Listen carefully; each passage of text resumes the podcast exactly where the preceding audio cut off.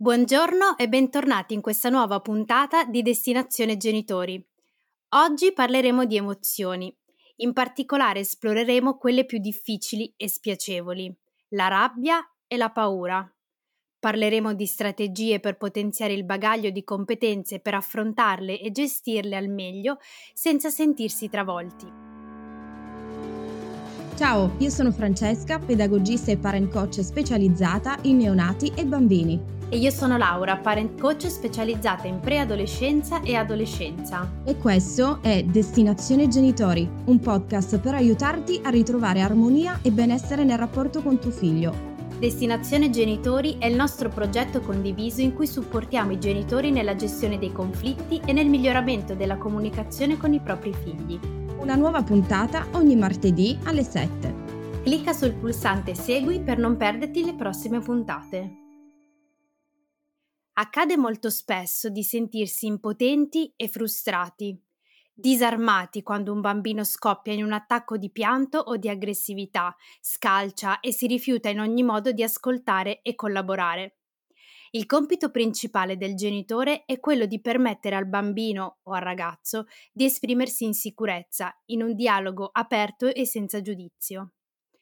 In questo modo percepiranno la figura genitoriale come porto sicuro, luogo in cui tornare ogni volta che si ha bisogno di sentirsi accolti e protetti.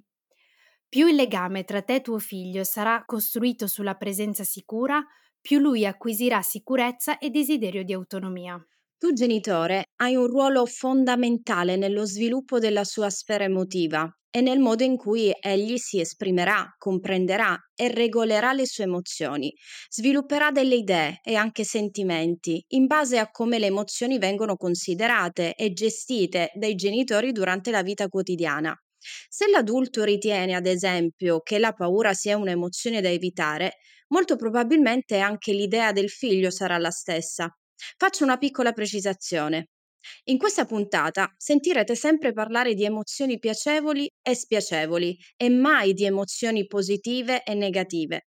Questo perché positivo o negativo è solo un'etichetta che esprime un giudizio a prescindere. Tutte le emozioni ci proteggono e sono utili e gentili. La piacevolezza o la spiacevolezza è correlata ad una serie di sensazioni che ognuno di noi potrebbe provare. È molto probabile che la gioia sia un'emozione correlata a sensazioni piacevoli, così come la paura può essere correlata a sensazioni spiacevoli. Ti chiedo di provare a fare un momento di ascolto interiore. Fermati, proprio dove sei ora, sulla sedia, alla scrivania, in auto o sul divano. Concentrati per qualche istante sul tuo respiro e ascoltati. Sospendi il giudizio. Osserva e basta. Quando è stata l'ultima volta che ti sei sentito arrabbiato? E quali sono stati i tuoi pensieri e le tue azioni? Molto spesso, di fronte alla loro rabbia o tristezza o paura, potresti reagire d'impulso a seconda di come ti senti in quel momento e dei vissuti che l'emozione attiva in te. Siamo certe che ti saranno scappate frasi come non essere arrabbiato, smettila di piangere, dai non è successo niente, non farla lunga, con la speranza di risolvere velocemente il problema e salvarti quindi da situazioni spiacevoli che ti fanno sentire in difficoltà. Ma è stato davvero così? Hai risolto velocemente il tuo problema? Avrai notato infatti che il più delle volte il bambino risponde intensificando ed esasperando ancora di più il suo umore. Altre volte potresti effettivamente aver ottenuto una pausa momentanea dal comportamento indesiderato, ma a quale costo per il tuo bambino? Ti faccio una domanda. Come ti sentiresti se in un momento di rabbia, ansia o agitazione qualcuno a cui tieni molto giudicasse il tuo stato d'animo? Ti sentiresti capito? Oppure ancora più agitato e arrabbiato. Tutte le emozioni hanno una specifica funzione. Infatti, come non esistono emozioni positive o negative, non esistono emozioni giuste o sbagliate. Ad esempio, la paura ci permette di sfuggire ai pericoli, la rabbia ci spinge a far sentire la nostra voce quando sentiamo di essere stati offesi o ingiusti e la tristezza indica agli altri il bisogno di cura e vicinanza. Quando il bambino vive un'emozione, si sente attraversato da una scarica di energia incontrollata che non è ancora capace di controllare e dargli un significato. Non sa esattamente cosa sta accadendo, quali conseguenze ci saranno e che cosa può fare per sentirsi di nuovo meglio. Il tuo ruolo da genitore è molto importante per lo sviluppo emotivo di tuo figlio. L'emozione è un richiamo che ci porta ad agire in un determinato modo. La stessa azione la possiamo compiere in mille modi diversi in base all'emozione che stiamo provando. Nei primi anni di vita siamo noi adulti ad avere il prezioso e difficile compito di spiegare al bambino quello che sta vivendo. Questo accade fino ai 7-8 anni, fin quando i bambini gestiranno le emozioni in maniera autonoma. Quando tuo figlio è arrabbiato, sta agendo in base a qualcosa che sente dentro, che lo spinge a fare determinate azioni. Anche se noi non comprendiamo il suo comportamento, dobbiamo cercare di accogliere la sua emozione. Ma in pratica cosa facciamo? Prima di tutto, mantieni la calma. Sarà difficilissimo in alcuni momenti, ma questo permetterà a tuo figlio di iniziare a calmarsi.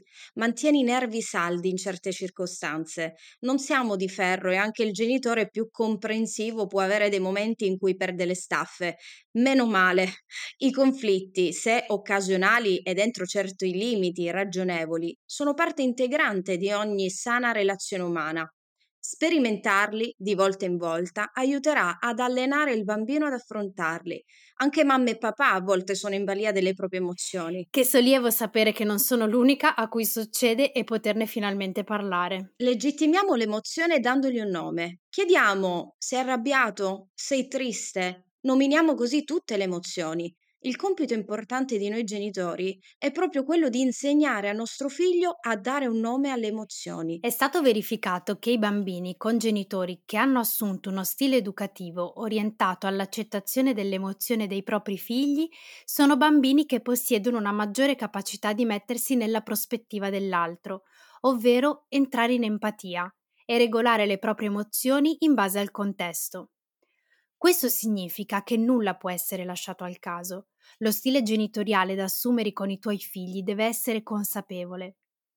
Noi riteniamo che i genitori, quando si trovano in difficoltà, hanno bisogno di supporto da parte di figure esperte nel campo che li possano sostenere in modo efficace. Il cuore dei nostri percorsi è un lavoro accurato e approfondito rispetto a queste tematiche. Pensiamo che per comprendere le emozioni sia importante riconoscerle e anche accettarle. Ogni emozione merita di essere vissuta. Per questa puntata è tutto, grazie per averci ascoltate. Noi ci sentiamo la settimana prossima con una nuova puntata in cui Laura parlerà di adolescenza ed istruzioni per l'uso. Presto! Se questa puntata ti è piaciuta, lasciaci una recensione o 5 stelline su Apple Podcast o Spotify. Se vuoi contattarci, ci trovi a info-destinazionegenitori.it oppure visita il nostro sito web www.destinazionegenitori.it.